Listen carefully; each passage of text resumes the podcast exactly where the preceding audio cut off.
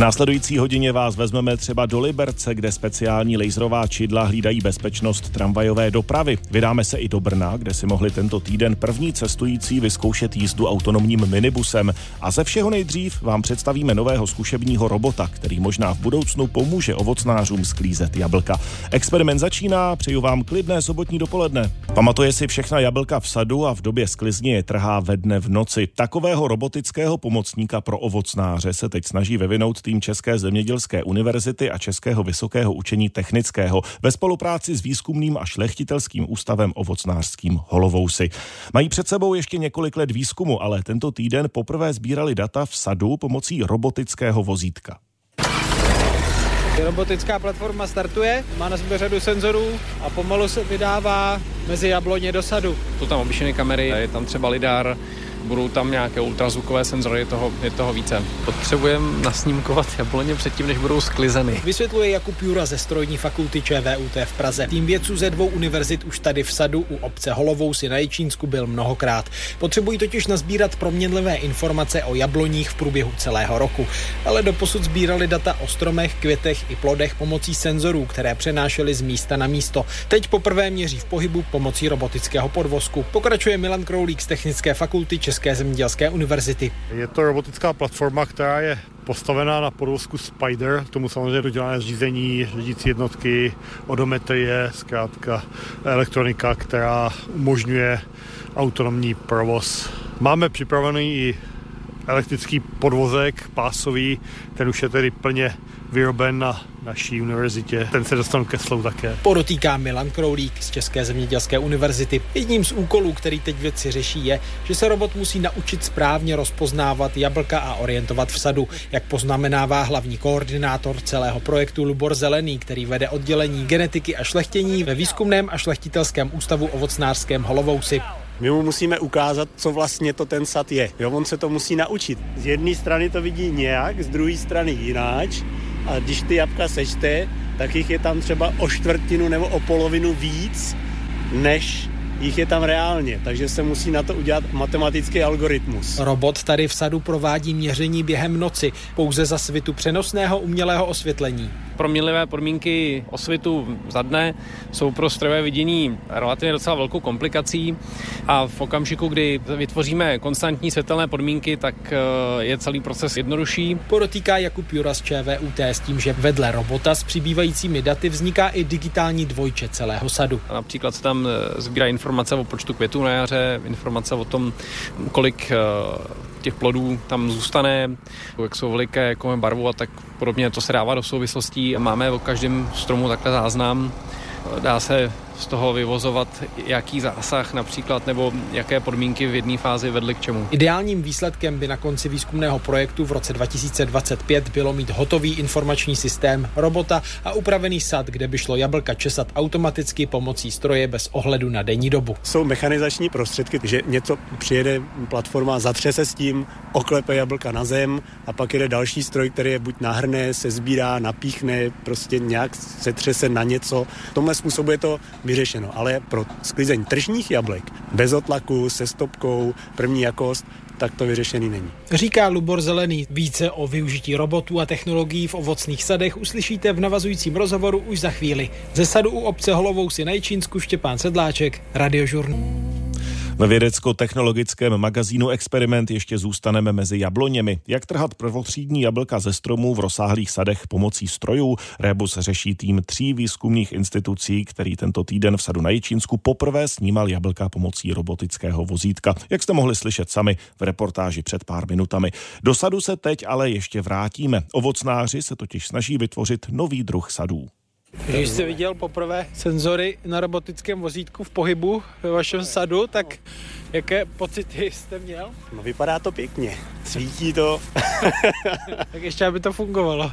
tak, to je v začátku všechno. Senzory už mají vlastně odladěny od Loňska, teď se to musí sestavit dohromady, ověřit funkčnost na nějakém pohybivém přístroji a zase zjistit, jestli dokáže spočítat plody. Říká Lubor Zelený, vedoucí oddělení genetiky a šlechtění výzkumného a šlechtitelského ústavu ovocnářského Holovousy. Vím, že to je několikaletý projekt a jste v rané fázi, ale co by ideálně za vás mělo být na konci toho výzkumu?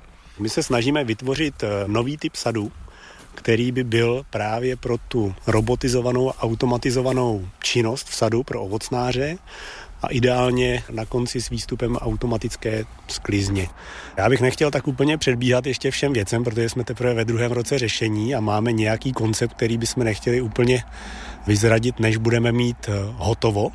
Ale můžu naznačit, chtěli bychom zvýšit hustotu stromů v sadu, podívat se na odrůdovou skladbu a tu změnit a přizpůsobit tu rostlinu té technice protože většina těch, kdo vyvíjí ty roboty a tady ty automatizované činnosti, tak se zaměřuje na to, že přizpůsobují tu techniku tomu stavu současnému ale my na to chceme jít obráceně. Jaké technologie vlastně už dnes pomáhají na běžné úrovni? Když to srovnáte s dobou před třeba 20 lety, tak to nebylo. První z nich jsou ty protikroupové systémy, to je záležitost posledních deseti let. Využívá se GPS pro přesné sázení, což třeba pro ty nové systémy tady, co my plánujeme, tak ta GPS je bezpodmínečná pro jakoukoliv robotiku, protože prostě ten stroj potřebuje mít napřesno nasázeno podle nějakých souřadnic, kterých se může on držet. Že? A co ještě není třeba úplně běžně využíváno, určování sklizňové zralosti, na tom pracujeme pomocí jako nedestruktivních metod a nějakého záření, které prostupuje ty plody. Takže to není už tak, že by zkušený ovocnář se podíval a řekl, je čas sklízet, ale pomůže technologie, která jasně určí ty parametry. Na to existuje technika, je to takzvaný škrobový test a tam se určí, kolik to jablko ještě obsahuje škrobu a kolik už obsahuje cukru a na základě toho se nejčastěji ten ovocnář rozhoduje podle toho, jak to chce skladovat, jak dlouho by chtěl, aby to jablko vydrželo, takže je to trošku alchymie, jak správně sklidit.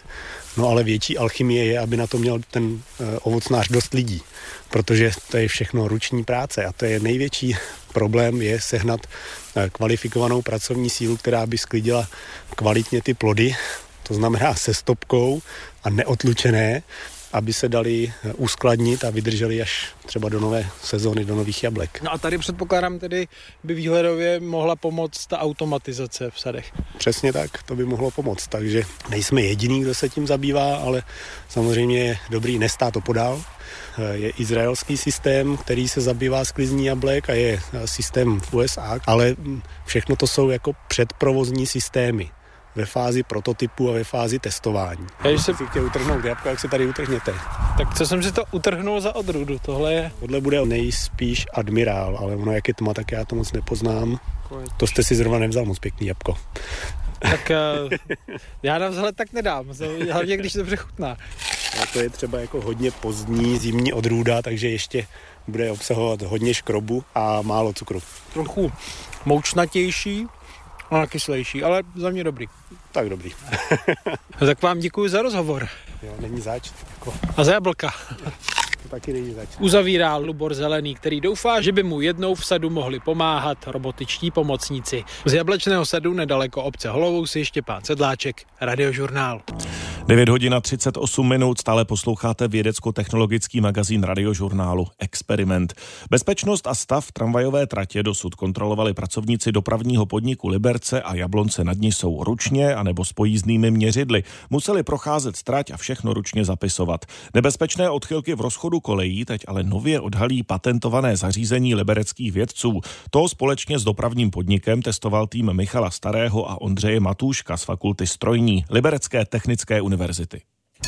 Jsme v rozumně a momentálně na deváté koleji, kde je vůz číslo 50. Můžu, můžu přikleknout? To vypadá jako kdyby na tom podvozku mezi těmi dvěma koly byl ten laserový snímač, který jede nad tou kolejí. Je tam laserový snímač a kamera. Laserový snímač promítá liniový paprsek příčně na kolejnici a kamera snímá zobrazenou konturu. Vysvětluje Michal Starý, vědecký pracovník Technické univerzity. Ten přístroj je jenom na jedné straně, nebo je i na druhé, že snímá obě koleje? Jsou to dvě jednotky, které spolupracují a vytváří jeden komplexní obraz, který se následně vyhodnotí a spojí eh, s GPS souřadnicí, kde bylo to měření realizováno. Takže tramvaj jede, snímá a vy to zaznamenáváte, vy to natáčíte. Ano, přesně tak. Tam hledáte nějaké nerovnosti, nějaké přílišné rozšíření, přílišné zúžení? Víceméně ano, získáváme profil eh, kolejnic a zároveň eh, potom dopočítáváme eh, rozchod, což je vlastně vzdálenost těch dvou kolejnic od sebe. Pro bezpečnost je to velice důležitý parametr, znát tu hodnotu. Dřív se obcházely ty tratě, v podstatě se to kontrolovalo a ta současná metoda nově navržená, ta právě má tu obrovskou výhodu, že to měření je kontinuální, že můžeme jet rychlosti cirka do 20 kilometrů hodině, jenom v noci teda, kvůli provozu, ale projela by se celá tráť a kritická místa, která by se potom nalezla, by se mohly pravidelně sledovat, protože jinak se to sleduje jednou ročně. Doplňuje technolog dopravního podniku Josef Kolář. Výhoda tohohle systému je, že to měříme při zatížení. Ty normální měření, když to dělám ručně, tak samozřejmě to dělám nějakým přípravkem, který přikládám na kolejnice, kdežto tady vlastně je celá ta soustava zatížená hmotností tramvaje. To znamená, že to odpovídá už jako provozním parametrům. Ten podvozek, tam, kde je to namontovaný, je částečně upravený. Z bezpečnostních důvodů to jezdí bez lidí, to za prvé, při té zkoušce. A za druhý je to tak pomalou rychlostí z technických důvodů, eh, jinak jsme zjistili, že by to špatně měřilo. Proto tato tramvaj. Tramvaj typu T3 a podvozky T3. Vy jste zatím dělali pouze zkušební provoz? Jezdili jsme zkušební provozy a jeden jsme jeli takový téměř ostrý. My jsme teďka čekali, až bude vlastně plný provoz, se ustálí nějaké hodnoty, které momentálně jsou a s kolegama z Technické univerzity se pak domluvíme a kompletně trať bychom projeli. Bude sněžit. Samozřejmě i ten sníh může znepříjemnit to měření. Určitě by mohl, hlavně kdyby tam byla nějaká větší vrstva sněhová. Nepředpokládáme měření za takovýchto podmínek. Takže se měří eh, ty rozchody těch kolejí ve chvíli, kdy není sníh? Ano, v podstatě, když tam nemám led, námrazy, kde by mi to vlastně znehodnotilo to měření. Technická univerzita chce zařízení nabídnout i jiným dopravním podnikům v Tuzemsku i v zahraničí. Z Liberce Tomáš Mařas, Radiožurnál. A teď už k další reportáži magazínu Experiment. Vypadá jako robustnější golfový vozík, správně je to ale minibus a ne leda jaký. Řídí se úplně sám, je téměř plně autonomní a sestrojilo ho Centrum dopravního výzkumu ve spolupráci s technologickou firmou RoboAuto. Po dvou a půl letech vývoje se minibusem mohli tento týden vůbec poprvé projet cestující na veletrhu Urbis na brněnském výstavišti. Můžeme, nikdo nenastupuje. Adamovi Skokanovi z Centra dopravního výzkumu se pod rukama sám roztáčí volant, jako by ho řídila nějaká neviditelná ruka a vyjíždíme na pětiminutový okruh po brněnském výstavišti. Jak se vám to řídí, nebo spíš neřídí teda? Mně se to neřídí dobře. a teď proti nám jdou lidé. Do cesty. Mhm. Takže to auto taky jako zpomaluje kvůli tomu, že vidí ty lidi? To auto je vidí v podstatě díky těm senzorům, co má, takže zpomalí a jakmile se dostanou do určité blízkosti, tak to vozidlo úplně zastaví. Vzadu v místě pro čtyři cestující sedí vedoucí výzkumného týmu Marek Vanžura a vysvětluje, k čemu je řidič potřeba, i když nic neřídí. Měl by sledovat provoz před sebou, být schopný reagovat, takže žádné čtení, žádné telefonování a podobně. Mohlo by se stát, že se ten vůz sám rozjede, kdyby tam ten řidič neseděl? To by se stát nemělo, protože sedadlo je vybavené spínačem, který snímá to, že tam se někdo sedí a pokud by ten řidič opustil místo, tak vozidlo samostatně zastaví a nerozjede se. Teď jsme se docela rozjeli. Jakou to vozítko může nejvyšší rychlostí? Z konstrukčního hlediska ten minibus je navržený pro 40 km v hodině, s tím, že my jsme limitovali rychlost na 20 km v hodině. Zrovna zatáčíme u pavilonu V, jak pozná auto, že má zatočit doprava. Auto má v paměti uloženou mapu, přesnou, přesnou lokalitu vlastně toho, kde se nachází, s tím, že má ještě na vnější části vozidla jsou místní senzory, které si, řekněme, oťukávají prostředí. Kdyby nám tady spadlo listí ze stromu, nebo by tady letěl pták okolo, tak taky zareaguje to auto, nebo to už není tak důležité? Nemělo by, vlastně ty senzory, data ze senzoru prochází filtrací přes nějakou řekněme, umělou inteligenci, která filtruje to, kdy to vozidlo má zastavit nebo nemá. Kromě nás tady jsou i dvě spolucestující, Nataša a Dana. Já toho nejsem zastánce tady těchto upřednostňuji ten lidský faktor. No, jak se vám to poslouchá? Tady to slyšíte to často, že lidé se toho bojí, spíš, že tomu nevěří. Je to častá, častá reakce a vlastně my jsme velmi rádi za to, že dostáváme tu reakci co nej, nejpestřejší, protože je to jeden z těch záměrů projektu pochopit, porozumět, jak česká populace vnímá autonomní mobilitu, autonomní vozidla. Na sestrojení minibusu se podílela i brněnská technologická firma RoboAuto, která vyvíjí taky zařízení pro vzdálené řízení aut, říká ředitel společnosti Jakub Juza. Pro případy, kdy ta autonomie si neví rady nebo je tam nějaká chyba senzoru, tak aby pořád byl nějaký člověk, který už teďka nemusí sedět úplně v tom autě a mohl s tím vozidlem dojet do nějaké stanice, kde se potom ten problém vyřeší nebo zvládnout tu situaci, aby neblokovalo vozidlo křižovatku a podobně. Podle Juzy potrvá ale ještě velmi dlouho, než budou samoředitelná auta smět do běžného provozu. Situace, myslím si, že dost nahrává tomu nasazení v těch amerických městech, kde jsou široké silnice, jasné křižovatky. V Evropě to bude trvat ještě desítky let, než eh, se dočkáme nějakého nasazení v těch městech. Výzkumný projekt minibusu oficiálně skončí v závěru příštího roku. Technici a vědci ale chtějí vozítko dál vylepšovat i poté. Z Brna Tomáš Kremr, Radiožurnál. Téměř každý druhý člověk má po prodělaném covidu problémy se spánkem. Vyplývá to z průběžných dat výzkumu Národního ústavu duševního zdraví a my k tomu teď v magazínu Experiment doplníme taky podrobnosti. Zájemci, kteří se do výzkumu chtějí zapojit, nejdřív vyplní dotazník na webu neurocovid.cz a odborníci pak vyberou pacienty na vyšetření ve spánkové laboratoři. Teď vám nalepím elektrody na nohy, které snímají jakékoliv svalové napětí, takže uvidíme záškuby, křeče, pohyby nohou. Zdravotní sestra Hana Machoňová vysvětluje panu Filipovi, co ho dnes v noci čeká a přitom zručně připevňuje na jeho tělo barevně odlišné elektrody. Dneska pán bude mít 9 elektrod na hlavě, 14 po těle. Už jste se někdy chystal takhle do postele? Tak takhle, jako Robocop asi ne. Teď vás poprosím, protáhněte si ruku tou nohavicí, já vám tam ty kabely podám.